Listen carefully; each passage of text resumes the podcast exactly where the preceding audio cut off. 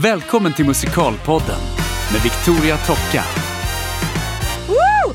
Välkommen till Musikalpodden! Tuva B Larsen, ny norsk-svensk superstjärna i musikalvärlden i huvudrollen just nu i Så som i himlen på Oscarsteatern. Vilken jävla introduktion. Ja, jag menar Snyggt. det. Ja. Hej hej. Hej! Det, tack. Ja, välkommen, roligt att ha dig här. Kul att vara här. Ja. Eh, Du kom in liksom i studion som en så här frisk norsk eh, fjordvind, kan man säga så? Ja, det kan man, för jag gjorde precis det. Du sa ju så. Ja, men gjorde jag det egentligen? Jag kände mig lite så här... Men nu har du fått kaffe. Ja. Att, eh, Nu, Ja. blir, nu blir det det är nu det händer, som upp vi säger. fram. Ja. Ja. Men eh, född och uppvuxen i Norge, helt enkelt. Ja, sen. Var i Norge? Eh, För den som mm, har, kan norsk geografi. Ja, precis. Det är ju... Närmsta stad är Trondheim. Ja. Eh, där den här katedralen ligger, Mm. som är ganska känd. Sen är jag från bygden. va? ja, jag förstår. Så jag är från eh, lite söder om Trondheim så ligger det en hyfsat känd skidort som heter Oppdal. Mhm. Eh, där är jag nästan ifrån, men jag är från det här stället bredvid Oppdal som heter Rennebu. Som, eh, Vad gör man där? Ja, vad gör man där? Man går på tur? Man det gör man i allra högsta grad. Ja. Ehm, det är väl typ det. Ja, men det är en väldigt fin kommun, men det är ju verkligen på landet. Ja. Eh, så att eh, det vi är väl ja, sista världsmästare på treskidor därifrån och A- Astrid S och jag. ja. Så att jag är ju där uppe bland eh, the stars of eh, The stars of community. vad det nu hette. Mm. Ja, nej då. Nej, men det är, det är ett väldigt fint ställe. Ja. Ungefär i höjd med Östersund. Ja, okej. Då har vi lite bättre koll. Från svenskt håll i alla fall. Ja. Ehm, men eh, hur kommer det sig att du eh, började intressera dig för just musikal? Mm. Ja, tänkpaus. Nej, men jag, jag tror att eh, dels har jag eh, föräldrar som, som tycker väldigt mycket om att gå på teater. Mm. Och jag var väldigt mycket på teater som barn. Mm. Eh, och fick även uppleva musikal. Finns det Eh. mycket musikal i Norge? Inte jättemycket. Eh, Nej. det fanns kanske en om året i Trondheim på Tröndelag Teater. Ja. Eh, men sen så, min familj, vi åkte väldigt mycket när jag var sex år så, så reste vi ett halvår. Så jag, då sov vi väldigt mycket liksom i, vi var i Australien och Nya Zeeland och Okej. Då fick jag se min första musikal. Mm. Och sen Vad var vi, Eh, det var Crazy for you. Jaha. och jag tyckte det var så fantastiskt, det var så mycket eh, fjädrar och glitter va? det var helt otroligt. Eh, Ja. Väldigt mycket gl- glädje framför allt kände jag. Mm. Eh, och det, det var väldigt... Ja. Det kändes, eh, det kändes som, en, som en sagovärld på Mm. något sätt. Mm. Som jag som liksom applied Då. Mm. Och Mer sen- glitter och fjädrar än liksom lusekofta helt enkelt. Ja, det var väl kanske något med, med liksom den helt andra... Någon helt annan lite. sida. Ja, Mm. lite så. Och sen så och sen åkte vi också till London och jag fick se en massa föreställningar där. Och, Mm. och jag har alltid haft en stor fantasi. Liksom så här. Sen Ja. har jag dansat sen när jag var barn. Ja. Och sen började jag sjunga. Ja. Men jag sjöng mest jazz. Okej. Eh, och sen blev jag lite rädd för att sjunga ett tag. För att jag dels fick höra väldigt mycket att jag lät alldeles för mycket bland mina kompisar i skolan. Så. Det var liksom folk eh, tog upp handen när vi stod i kör. Liksom, och så här, kan Tuva sjunga lite, hon, inte så högt för jag hör inte mig själv. Typ. Ja. Eh, och då fick jag lite, det satte sig någonstans det där att jag tyckte det var obehagligt plötsligt att stå fram Ja. och sjunga. Så det, och, men jag ville ändå vara med i alla såna här Ja. eh, talangjaktgrejer som Ja, fanns i den här lilla byn. Men jag gjorde aldrig sång för att jag vågade inte. Vad Så jag tråkigt. gjorde massa annat grejer. Liksom. Läste texter och höll på.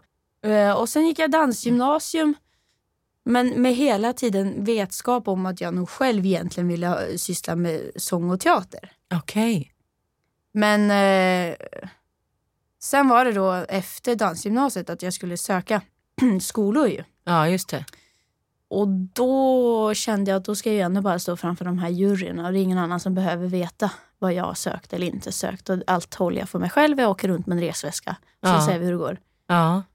Och sen så kom jag in i Göteborg och då, det var då jag egentligen började dyka in i det där. Ja, jag förstår. Men hur kommer det sig då att man... För att jag vet ju att det är flera norska eh, musikalare så att säga som har gått eh, både Balettakademin i Göteborg men även artisten där du gick. Ja. Hur, alltså, har ni ingen eh, jättebra utbildning i Norge eller varför söker man sig till den svenska sidan för utbildningar? Ja, jag tror att eh, det fanns ju, båda har funnits hur länge som helst, båda akademin. Ja. Som ju var en privat skola men som nu även har högskolestatus vad jag vet. ja. Men, men, eh, Ligger den i Oslo? ja. Eller? Mm. Och när jag skulle börja plugga så, så startades även en ny Mhm. eh, som heter också någonting. Ja. Ja. Eh, så, men jag sökte ju rubbet alltså. ja.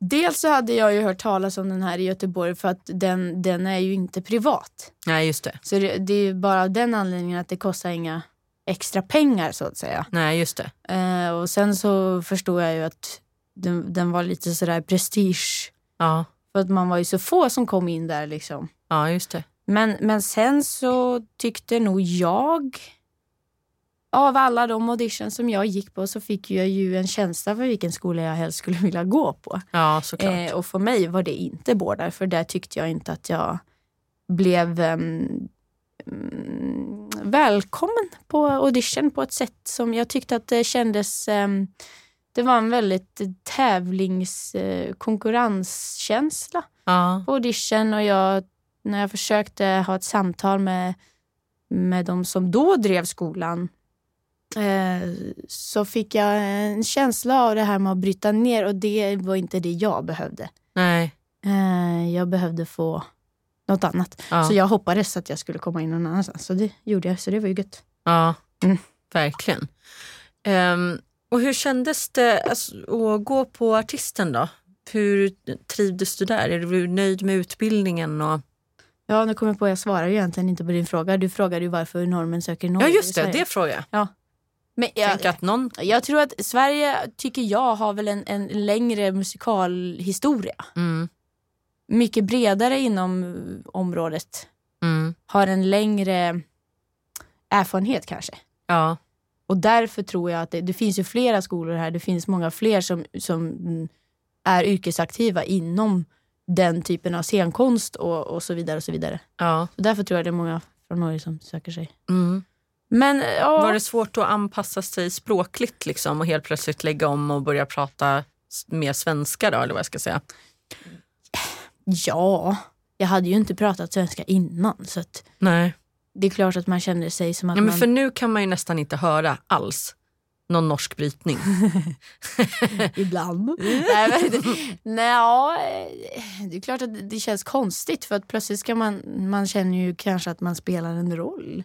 För Ja. att man har ingen, man känner inte sig själv låta på det sättet eller prata det språket. Nej. Så det tar ju, någon, det tar ju lite tid. Ja. Sen var det ju så här, jag vågar ju inte ställa alla dumma frågor. Liksom. Jag skrev i, på lektionerna, så, skrev, så här, vände jag, så här, jag längst bak på boken skrev jag ner alla ord som jag inte förstod. Ja, okej. Och sen hade jag en så här svensk-norsk ordbok hemma. Och så gick du igenom det i efterhand liksom Yes. och bara, vad var det jag lärde mig idag? och, och det var så här vädja och, och, och såna grejer som jag bara, jag har ingen aning vad det, här, vad det är. Men, men, men lite basic svenska kan man ju som norrman. Ja, Men, vi ehm, tycker ju att vi också kan lite basic norska. Det ja, vet jag inte eh, om vi kan egentligen. Men, men det Mm. vet inte jag heller. Men nej. Jag tror att Norge har väl mer svensk tv än vad Sverige har norsk tv. Ja, det tror jag. Men, ja. men utbildningen i övrigt, jag är nöjd. Mm. Sen tycker jag att alla utbildningar har väl sina plus och, och minus. Ja, så är det. Eh, Men, och det är definitivt saker som jag gärna hade velat ändra. Ja, eh, I skolan och, och människor som sitter på platser som säger saker som de kanske inte borde säga. Eller, ja, alltså, det är ju inga helgon, det är ju människor som, som har hamnat där av någon anledning också. Så att, men för min del var väl artisten mycket det jag behövde för att det var just fokus på teater och sen sång mm. Och inte så mycket. Så det var ju en jättebra ingång för mig och också det att man hade praktik. ja. Vart Ehm. praktiserade du någonstans? Helsingborgs stadsteater. Okej, och vad gjorde du där? Vi, vi gjorde en eh, fami familjeföreställning. Vad var det där? ja, det var bara... Det var, roligt. Jag, jag, var, jag var gås, Nej! bland annat. Ja. Eh, nej, vi gjorde en familjeföreställning, nyskriven, med musik Okej. eh, på Nils Holgersson. Ja, men den har Ja. jag hört talas om. Jobbade du med Terran Andersson då? Yes, Ja, exakt. precis. Så den gjorde jag praktik. Och sen så... um, Vadå? Okej, så hon var Nils Holgersson och du var gåsen typ? Jag var, jag var inte bara gås. Nej. Jag var, jag var gås, hund, katt, Men alltså, hur många djur kan du? uggla. Uggla också. Jag har för mig att det var fler. Men... vet- Trana var jag också. Oj, Oj. härligt. Hur differentierar man mellan alla de djuren? Vi Ja. kanske får göra någon slags här charader sen med Precis. djurljud. Vi har lite så här innan vi... Eh, vi startar ju från Broadway till Duvemåla som jag gör med Circle of Life i Lejonkungen. Ja. Och då har vi alltid som någon slags här, precis innan vi ska gå in på scenen och starta föreställning så måste alla välja ett djur. Ja. Alltså bara, jag vet inte varför det har blivit så men jag tror att det, du vet, så här, det ska kännas som att och man får inte välja samma djur varje kväll och sådär. Så det är så här, vad är du ikväll? Och så är det liksom så här, men jag är apan och jag är lejon och jag är surikat. Typ så här. Jag vet inte varför och det har ingen som helst betydelse för föreställningen överhuvudtaget. Men det var eftersom vi börjar prata om djur. Ja, så. ja. Men, men det är alltid bra att ha en ny ingång på ja, bara, idag, Ja. idag är jag liksom zebra. Eller just nu en liten stund. Jag vet inte. Mm, men du var i alla fall en massa olika djur. Yes. Ja. Men, men, då, men då fick jag ju också möjligheten att ehm, ja, eh, praktisera skådespeleri och skådespeleri genom sång ja. i en helt annan konstellation. Mm.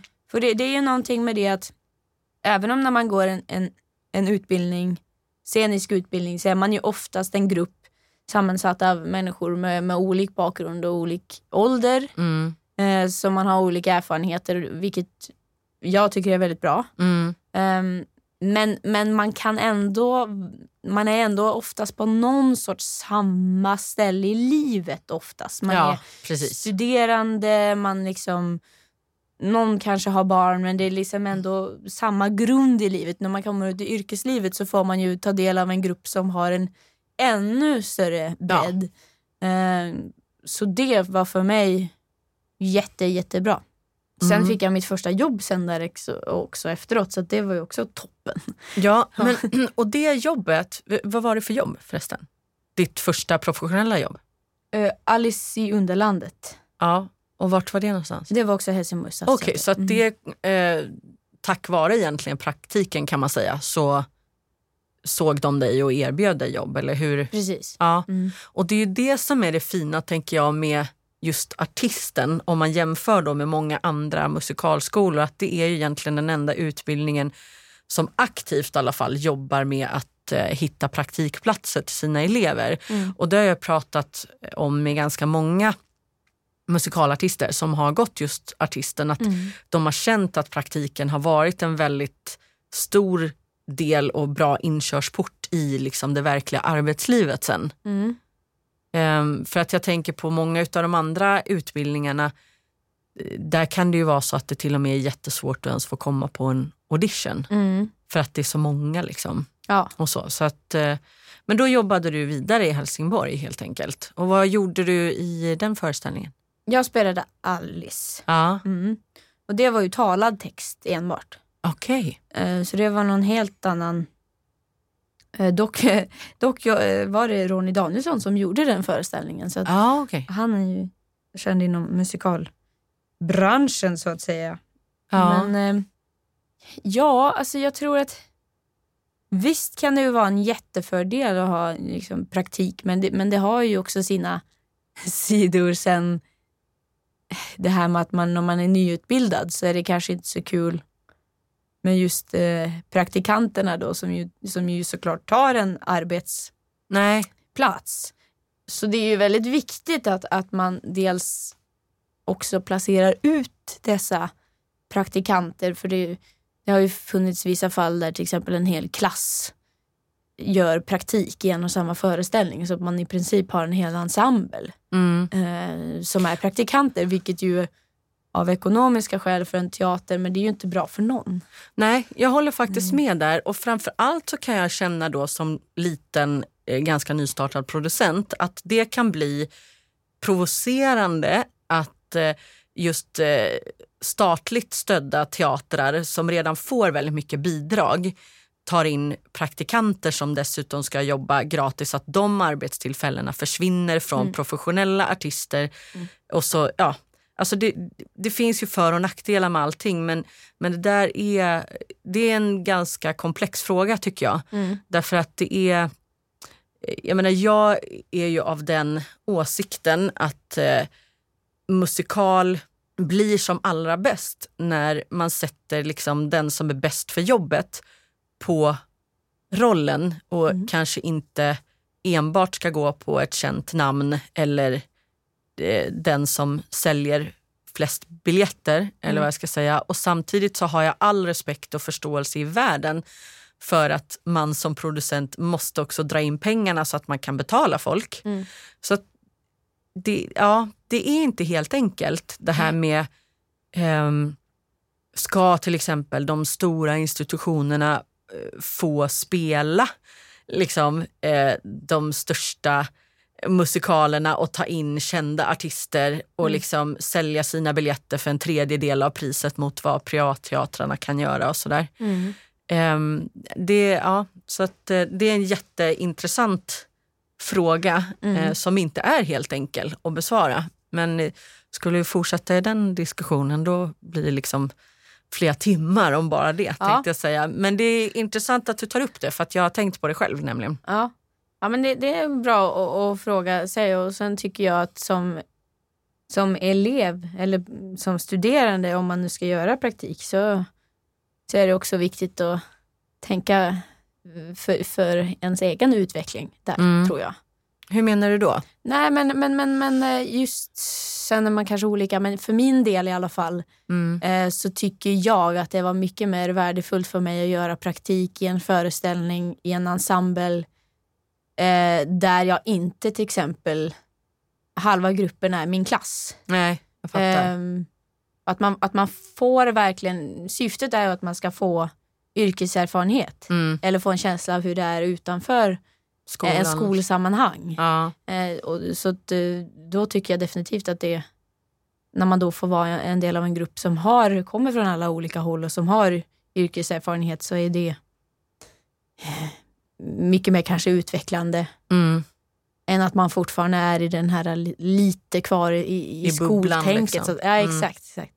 Sen det här med utbildning, alltså jag tror alla utbildningar har väl sina saker som är jättebra för någon och som mm. inte är till för något för någon annan. Så mm. att jag, Nej, det, men det är ju bara sin egen väg som är... ja, man, jag tror att man får ju plocka det man själv känner att man behöver så att säga. Mm.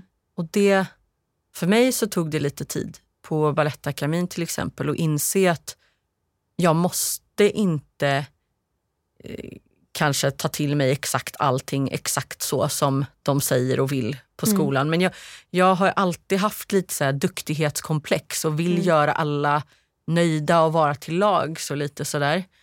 Um, så att för mig tog det lite tid innan jag liksom kände att jag kunde, ja men innan jag liksom började bestämma mig för att bara ta in och, använda det som verkligen var användbart för mig, Victoria, personligen. Mm. Och eh, förstå att det som är jätteviktigt och bra för personen bredvid mig kanske inte är lika viktigt för mig eller så. Nej. Så att, eh, ja, och det tror jag att de som lyssnar på Musikalpodden nu som Mm. går på någon skola eller så, det kan vara bra att höra det. För att jag, för mig tog det lite onödigt lång tid att fatta det. Liksom. Absolut, och jag tror det här med det här du- duktighetskomplexet det är väl också någonting som tyvärr lite finns i, kvar i, i, i våran scenkonstform också. Mm. Det här med, med disciplinen va.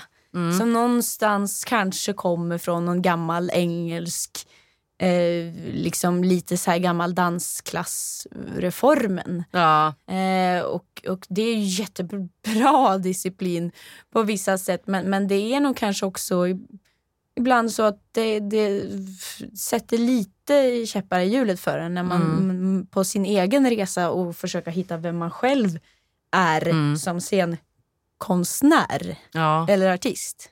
Mm. Så det är ju alltid det är svårt. Man får försöka att lyssna men man ska också lyssna mycket på sig själv som du sa. Mm. Ja. Och det är inte alltid så himla lätt när man är ung och vill ut i en bransch och det är en största dröm och hej och hå. Alltså, men eh, om det är något eh, gott råd man ändå vill ge till de unga musikalartisterna som går på skolorna och så nu så är det nog det här att försök att liksom ta vissa saker kanske med en nypa salt och känna efter vad som är, är viktigt för just dig personligen. Mm. Mm. Men, Bra. Bra där! Bra där! Jajamän, vi kanske ska skriva någon form av bok om det här. Hitta dig själv. Hitta dig själv i musikalbranschen. Ja. Ja, storsäljare känner jag att det kommer bli. Lansering nästa vår. Följ Tuva B Larsen på Instagram för mer information. Jag gör det så jag slår Filip Jalmelid i antal följare. Oh my god, the competition is on Jag people! har en liten ongoing competition Ja, här. då fattar ni att ni alltså ska följa Tuva på Instagram nu. Så att, eh, För jag förlorar ganska hårt för tillfället. ja, nej, men vi får stötta upp det helt enkelt. ja, tack. Men sen har du varit på, på eh, Malmöoperan Ja. också. Eh, och gjort bland annat Kinky Boots har jag Ja. läst mig till. Ja, duktigt. jag kan läsa! ja, stämmer. Jag var, jag var en och en halv säsong var jag i Malmö. Ja. Jag gjorde Kinky Boots, Tänk om och Spelman på taket. Jaha, Som en härlig liten... en liten blandning. trio Ja. på något sätt där. Ja. Och vad gjorde du? Alltså okej, det här är ju jättespännande för att det är ju verkligen tre helt olika föreställningar. ja. Ehm, och ehm, ja, vad gjorde du i de olika föreställningarna och hur tycker du att det har utvecklat dig som artist och jobba liksom i så olika typer av föreställningar som du fick göra där då? Ska vi se här. Nej, men jag, vad gjorde jag? Jo, vad gjorde jag? Det var ju enkelt att svara på. Jag gjorde, i Kinky Boots så spelade jag en eh, eh, typ kontorsekreterare Ja, ja, som, som jobbade på det här kontoret. ja. Eh, och jag vet att i originalversionen Mm. egentligen hade också någon sorts romantisk koppling till huvudpersonen. Okej. Men det fanns inte med i Malmö-versionen. Nej. Ehm, men det gjorde jag i alla fall där. Och eh, sen gjorde jag en roll som heter Elena i Tänk om. Som är If Then då, den här musikalen som är lite sliding doors där det är två Ja, olika historier som precis. delas i två. I den ena historien så får huvudpersonen en, en också en assistent. Jag har gjort mycket assistenter. Nej, men, eh, som hon ser sig själv mycket i. Okej. Men den här assistenten väljer ju då familjelivet framför karriärslivet. Okej. Så som vi kvinnor måste göra. Särskilt om man skriver nej. snackar amerikansk. Nej, nej Ja. men lite så var det. Eh, eh, så att eh, det gjorde jag där. Ja, Eh, och sen i Spelaren på taket spelade jag Saiter, äldsta dottern. okej. Men hur det utvecklade mig? Ja du.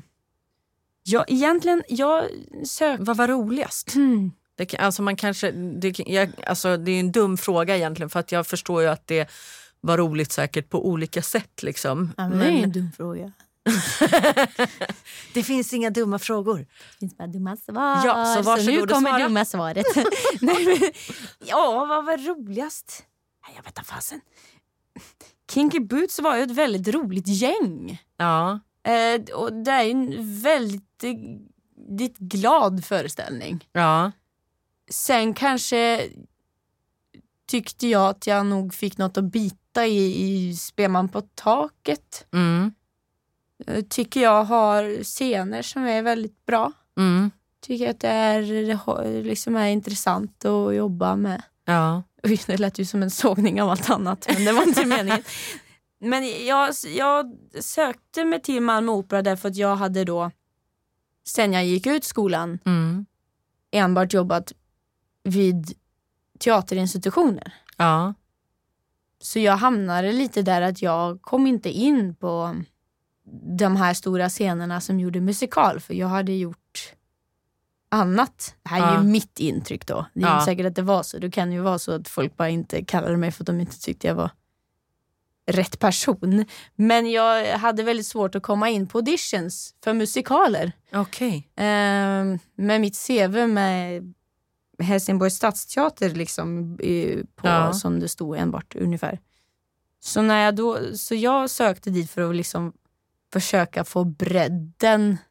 Hur är det att jobba i en stor musikalproduktion? Ja. Och i en, på en gigantisk arbetsplats Ja. som Malmö Opera är. Ja. Med liksom orkester och Ja. hela tjofaderitten liksom. Ja. Så mm, det var mest därför. Mm. Sen var jag väldigt intresserad av när jag hörde att de skulle göra Iften. För jag Mm. tycker ändå att det är gött med nyskriven musikal. Liksom. Mm. Och Jag tyckte den, jag såg den i Oslo och jag lyssnade på musiken och tyckte, men fan kul. Det, Ja. det vill jag gärna vara med på. Ja. Så det, där- det var så jag sökte mig dit och sen, sen tyck, tackade jag ja till Spelman därför jag tycker att det finns eh, stundtals väldigt bra material i den, dramatisk. Och det är ju en Så- klassiker också Ja, någonstans. Så att liksom... Ja, Mm. men jag tror framförallt så gav det nog mig eh, ja, plötsligt fick jag vara med i musikalsvängen var Mm. nog kanske mest sådär. Ja. Och vad skilde sig mest? Alltså, du pratade ju precis om att du ville in på en sån stor arbetsplats med orkester. Mm. Var det som du hade tänkt dig? Eller liksom vad skilde sig från de produktioner du hade gjort i Helsingborg till exempel? Ja, ehm, det, det kommer ju, tycker jag, en, en större avvägning. Det här med liksom att man eh, dels kanske måste kunna materialet lite bättre när Mm. man börjar. Eller man måste ha lite koll på det snarare. För Mm. att om man alla ska stå där och, och leta eh, liksom som huvudlösa höns så kommer man ju ingen vart i repetitionen. Nej. Så det är en avvägning det där med att kunna men ändå inte vara låst Nej, i sina val. Mm. Så ja, det är andra utmaningar när det är en scen med en full kör och eh, dansensemble och eh, liksom Ja. man är många fler som ska komma fram till ett gemensamt resultat då. Ja. Men det var, det var kul tycker jag. Ett fint hus. Ja. Ja. Eh, och rätta mig om jag har fel nu, men det var väl egentligen i princip direkt efter det som det blev aktuellt med Så som i himlen? Eller hann du med någonting? Ja. ja, jo, jag gjorde, jag gjorde någon eh, i Helsingborg efter Ja. Spelman på taket. Men hur tidigt i processen var du inne i eh, Så som i himlen? Ja, precis. Nej men alltså hur har det här gått till? Gjorde du auditions? ja. Alltså, och, eh, hur hittade de dig? Vad, alltså, hur ja. har det här hänt? För att det är ju en speciell föreställning med tanke på att det är nyskrivet, svenskt och jag tänker att själva processen för att komma fram till en premiär Mm. eh, måste ha varit ändå ganska annorlunda på ett sätt mot eh, en normal så att säga eh, premiär på en föreställning som liksom redan finns helt färdigskriven och klar. Förstår vad jag tänker? Mm. Jag tror... Mm. Ska vi se här nu. ja, jag tror att jag var inne första gången där mot slutet av 2016. Mm. För då ringde de och frågade om jag ville komma och söka Lena. Mm. Men då har jag för mig att de redan hade haft audition ett tag. Okej. eh, men jag, jag, de ringde i alla fall och så sa jag ja. Jag minns ju filmen väldigt väl. Ja. Så jag, ja, men det är ju den rollen tänkte jag. Var, oj, vad sjukt. Ja. Eh, och sen så sa jag ja, jag vill gärna komma och söka men eh, varför ringer ni mig? ja. sa jag. Och då sa personen i telefonen eh, nej det vet jag inte men du står på min lista. Ja. Så någon har, Någon har sagt det. någon har liksom. sagt att vi ska ringa dig så jag, så jag vet inte vem denna någon är. Vem var Nej. denna person? Nej men jag var inne en gång då Mm. och sen tog det typ ett halvår. Och sen eh, fick jag komma in en gång till. Mm. På, på första audition, Ja. fick du sjunga liksom vad du ville då eller fick, fanns det redan material från föreställningen att provsjunga på? Nej det fanns ingenting. Mm. Jag såg ju, jag visste ju ingenting om något material innan kollationering. Vi, inte, vi fick ju inte se någonting. Wow! Jag, hör, jag fick ju, i och för sig, jag hörde ju när Filip sjöng eh, hans första låt där i morgon-tv ju. Ja. Men, men man fick, vi, eller vi fick inte läsa manus eller som, det var första gången man har tackat ja till någonting som man egentligen inte vet. Men man hade ju filmen som en referenspunkt ju. ja, såklart. Och sen vem som, att Fredrik skulle skriva musiken och sådär. Mm. Men eh, nej, det var en egenvald låt. Och Vad sjöng du? Jag sjöng, jag sjöng eh, eh, finallåten till huvudkaraktären där i If Then, Jaha. Mm. som Linda Olsson gjorde i Malmö. Ja, just det. Den sjöng jag, för den handlar ju om en, en kvinna som eh, förlorar sin största kärlek här i livet, men hon hittar ju den, men sen så går Ja. han bort. Sådär. Ja. Så jag tänkte, ja men det är väl, det blir bra. Ja. Då, då visar man ändå kanske eh, dramatik som är ändå på samma, Ja. åt samma hållet. Så gjorde den och sen är den ju, det är också en låt som Mm, Jag hade ju ingen aning om vad det var för typ av röster de sökte. Det visste väl kanske inte de heller. Men Nej. den har ju lite allt möjligt. Ja. Men så, så, så ville de att man skulle sjunga eh, Du måste finnas. Ja. Ja, det var nog bara två sololåtar första gången. Ja. Och sen var det två, tre scener och sen improviserade vi lite. Mm. Men sen andra gången var det duetter eh, med, med, med Fille då, äh, med Filip. ja. Ja. Ja. Så, så, ja. Men det tog ett halvår. Sen var jag inne en gång till Ja. och sen tog det tre, fyra månader till och sen fick jag det. ja. Hur kändes det att få det beskedet då? Eh, ja men det var väldigt kul. Det Ja. var väldigt kul. Jag, jag satt på parkeringen på, um, på ett köpcenter utanför Helsingborg Okej. och det var på systemet för jag hade premiär den kvällen. så, så jag hade handlat massa. Så, och så ringde Johan von der Lanken då och sa ja du har ju premiär. Ja just det. Ja. Eh, Så vi undrar bara om du kanske vill ha premiär med oss nästa höst. Ja, ja, ja, ja. ja. Nej men det var ju ett jätteroligt besked att få såklart. Ja, såklart. Men Men- kände du då eh, att eh, alltså, det här kan verkligen bli jättestort? Mm. Alltså kände du redan då att det här är, liksom, det här är riktigt stort? Liksom? Jag kände väl... Dels, dels var jag väldigt glad för att den telefonen råkade komma just Mm. till mig. För jag, för jag tänkte med en gång den telefonen kom Mm. att det här kan bli rätt. Ja. Jag själv kan se varför jag skulle vara rätt person för, för den rollen. Ja. Men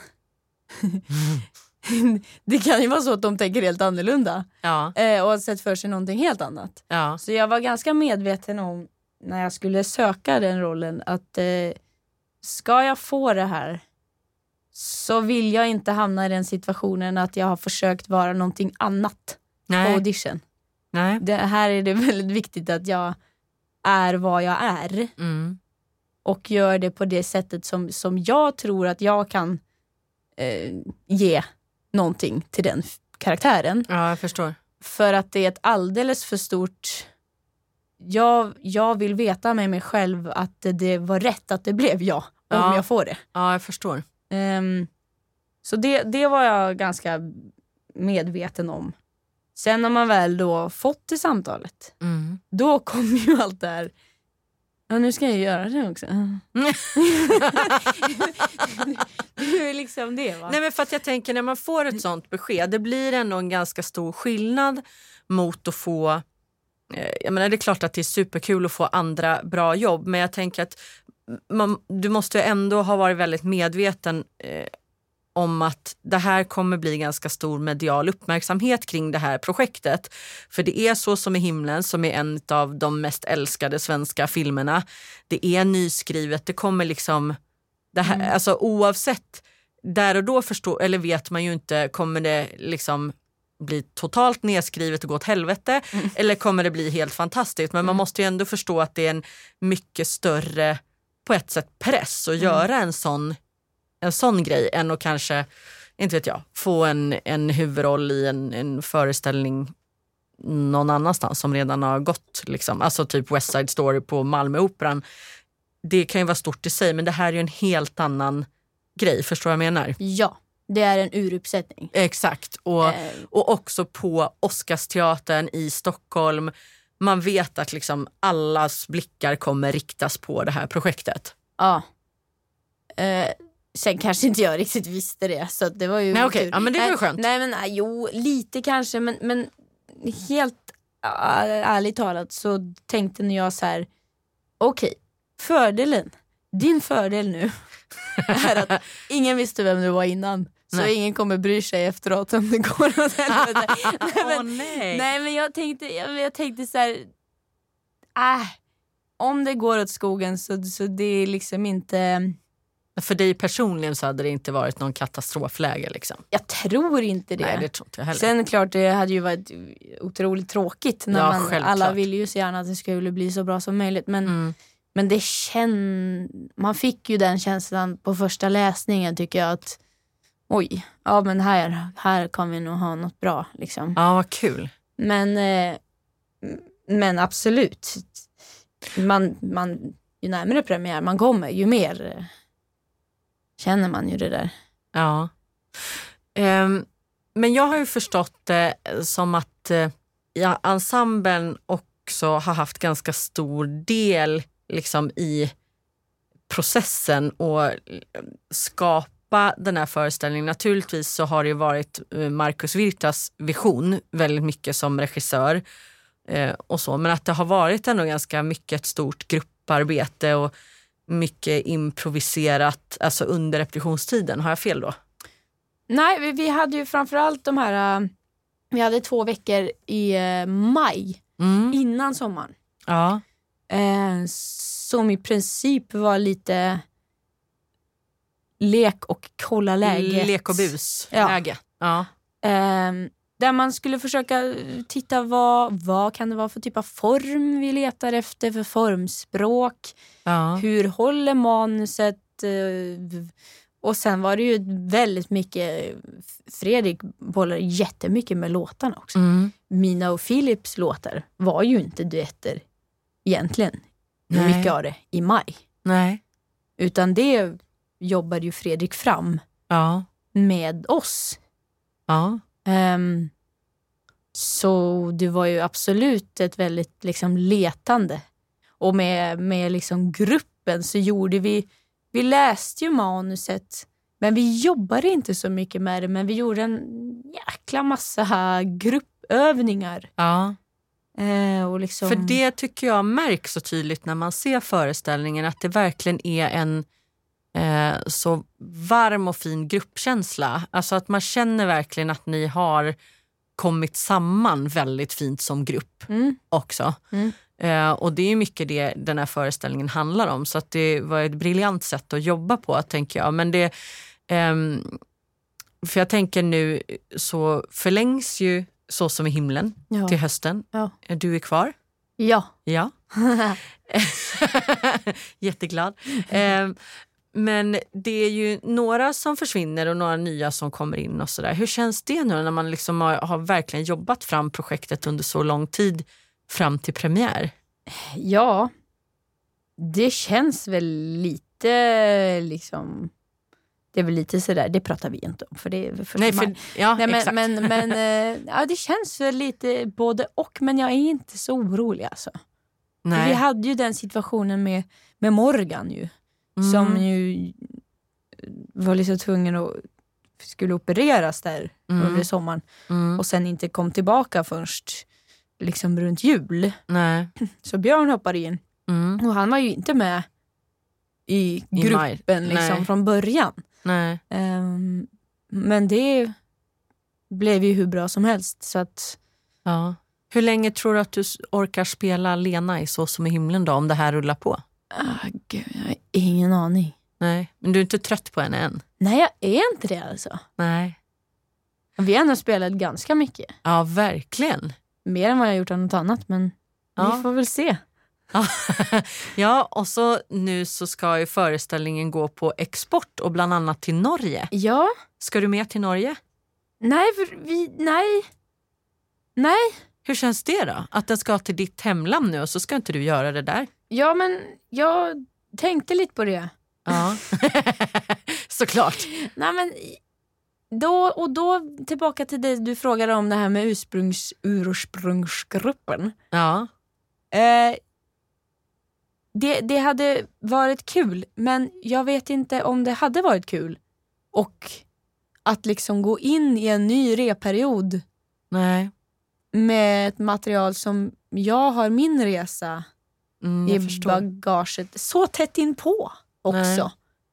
Eh, och liksom göra det med någon annan. Mm.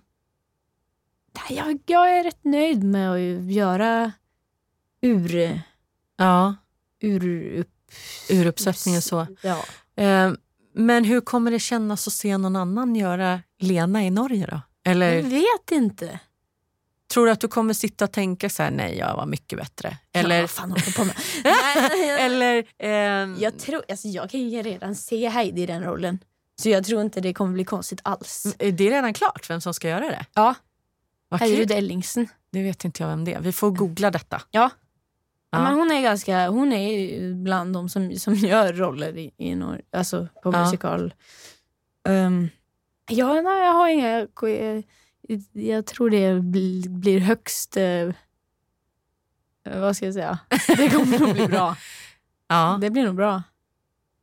Ja. Ja. Ska du åka, och titta? Ja, om jag kan. Ja. Ja. Beror på hur länge ni spelar sig i Stockholm kanske. Precis. Ja. nej men, nej, men eh, det, det hade ju varit kul att se om, om det blir något annat eller om det blir princip samma sak. Eller liksom, ja. ja, nej, men det är också kul att kanske se någonting där man inte själv har varit delaktig. Nej, precis. Mm. Ehm, och vad tänker du kring framtiden då? Är du fortfarande liksom eh, inne, alltså så mycket inne i så som i himlen-bubblan att du liksom inte riktigt har hunnit börja tänka på vad som kommer härnäst? Eller hur eh, tänker du kring det? Jag, jag har tänkt så här, ja, vad vill du göra nu då? Och Ja, så- för det är ju på något sätt ganska svårt att toppa en liksom, huvudroll i en urpremiär av en stor succé. Liksom. Vad händer sen? Ja. Har du toppat nu och så nu kommer det bara gå ut för? Nej jag skojar. Ja, Men alltså hur... ja, precis. Tack! Men jag vet inte alltså. Nej. Jag tror att... Jag hoppas att jag kommer få göra så mycket olika grejer det bara går Mm. i fortsättningen också. Ja. Men jag har ingen har du, aning. Nej. Har du någon drömroll eller någonting sånt där som du Nej. verkligen säger det här skulle jag jättegärna vilja göra? Jag har nog fastän inte det. Får den frågan rätt ofta. Jag har ingen Ja. bra, inget bra svar. Jag Nej. tycker dock att det är väldigt kul att göra nyskrivet. Ja. Det är väldigt kul. ja, men det är klart för att jag tänker att man får vara med och verkligen utveckla Ja, någonting från början och som en kreativ människa måste det vara fantastiskt. Ja, det, jag, jag gillar det alltså. Mm. Så det är ju... Det kan man ju hoppas att man får flera möjligheter till. Ja, verkligen. Du har inga drömmar om eh, någon utlandskarriär? Alltså West End eller Broadway eller Nej. film eller tv eller liksom... Jag bara tänker så här, om du får drömma helt fritt och vara så här, det här vore liksom så coolt. Jag vill vinna en Oscar. ja tack. Nej, men, nej, ja, Jag vill ha en liten guldgubbe hemma. Ja, Ja, som eller? jag kan klappa på. Men, men jag, jag, eh, eh, jag har nog egentligen ingen sån här eh, utlands eh, drive alltså. Nej. Men jag tycker ju att det är kul att få vara med om olika grejer. Jag har ju fått filmat lite Ja, och det är ju svinaktigt roligt alltså. ja. Så att, ehm, ja. Men, Vi men får se det helt är, enkelt. Det är ju väldigt kul att sjunga också. Så att, eh, ja, Men nej, det är härligt att det är liksom öppet ändå. Alltså sådär, framtiden liksom ligger som ett oskrivet blad. Titta, Ja. nu blev jag nästan poet. Ja, också, du mitt i är vä- alltihop. väldigt poetisk.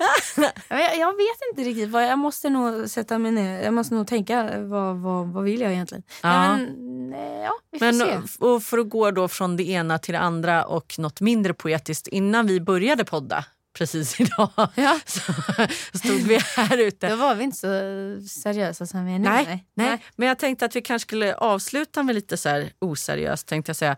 Fast det är det ju inte. vad vi har pratat. Ja, nej men jag tänker att, ehm, eh, för då pratade vi nämligen om det här hur det är att sjunga eh, duett med någon som har en snorkråka i näsan. Ja, det är ju intressant. ja, men, eh, ja, du kan utveckla det här själv känner jag. Ja men det är ju det här va, när man liksom, och, och framförallt musikal som också är ju ofta, och som jag såg det som liten tjej, eh, en sagovärld. Ja. Där allt är, oj vad det är fint och bra. Mm, Och det är det ju också. Men det är ju också, vi, är ju människor va. Saker händer. Saker händer, man står där, man blir spottad på, man låtsas som ingenting. Och man kan också ha motspelare som har en snorkråka i näsan. Och så försöker man säga till sig själv, titta inte på snorkråkan. titta inte på snorkråkan. Och så tittar man ju bara mer och mer på den här Ja. lilla snorkråkan. Och så tänker man, hoppas den stays in there. Stay in there. Oh my Nej. god! Nej men gud. Alltså herregud vad roligt. Är det Filip vi pratar om nu? eller? Nej vi pratar inte alls om Filip. Nej, självklart Nej, inte. Nej, det gör vi inte. Nej, men, men, eh, men det är ju det där när, när magin eh, plötsligt är eh, ett, ett virke. Ja, Ja. och det är väl också så här att ehm, magin kanske inte är lika mycket magi för oss som står på scenen hela tiden. Jag tycker att vi har ett helt fantastiskt yrke och väldigt ofta så känns det som man är i den här fantastiska eh, fantasivärlden som man spelar i. Men eh, när man har spelat mycket och, och, och så också så inser man ju att liksom, vi är ju faktiskt här och, och jobbar och vi leker ju rätt mycket på jobbet och så. Ja. Men då kan det ju hända grejer. Har ni någon så här, har det, vad är liksom det värsta som har hänt under Så som i himlen? Kan du avslöja någon sån här typ, jag vet inte, något roligt eller så här som har hänt på scenen som... ja, men det, det har hänt ganska mycket kul alltså. Ja. Men, men eh, sen är det ju så är det bara vi som tycker att det är kul också. Men jag har ju en personlig favorit. Eh, flera. men, eh, men en är ju, jag, jag har en, en pojkvän i föreställningen som aldrig gör entré. Han får aldrig komma in på scen. Nej. Han bara ropar utifrån. Eh, och det är Johan som gör den rollen. Och eh, han började någon gång att göra den här repliken med lite olika klädsel eller på lite olika sätt utanför scenen som ju inte syns. Ja. Och det har liksom blivit någon sport i det här så att jag får en ny överraskning när jag öppnar dörren. Ja. Så är det en ny överraskning där bak. ja. Ge oss exempel. Ja, men det kan vara liksom en rolig hatt eller någon dag så hade han liksom plockat fram massa eh, em, planter så att han stack ut som att han såg ut som han var i en liten djungel där bak.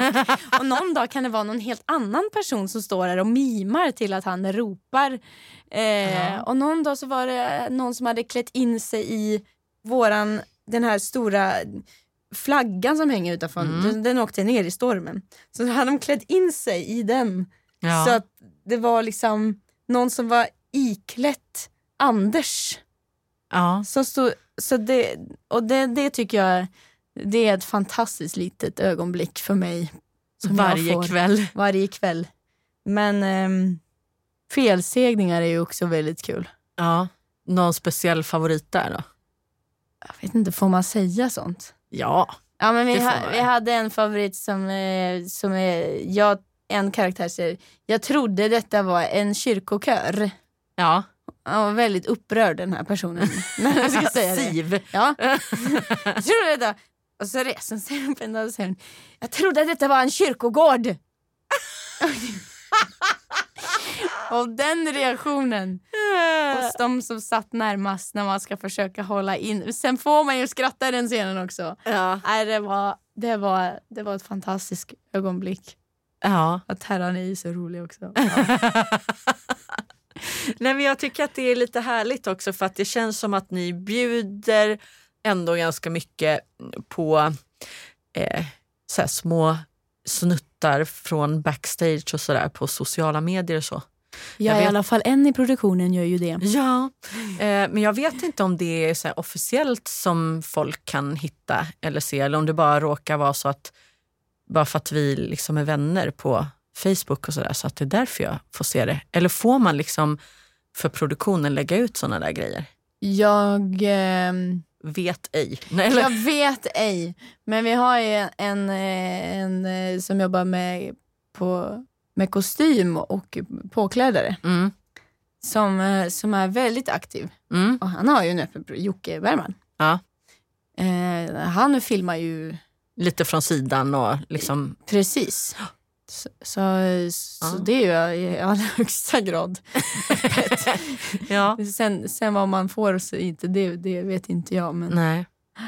Men eh, stort, stort tack för att du ville komma hit och prata med mig i Musikalpodden. Och för er som inte har sett Så som i himlen så kan jag bara varmt rekommendera att gå och se föreställningen både en och två gånger. Den är jättefin.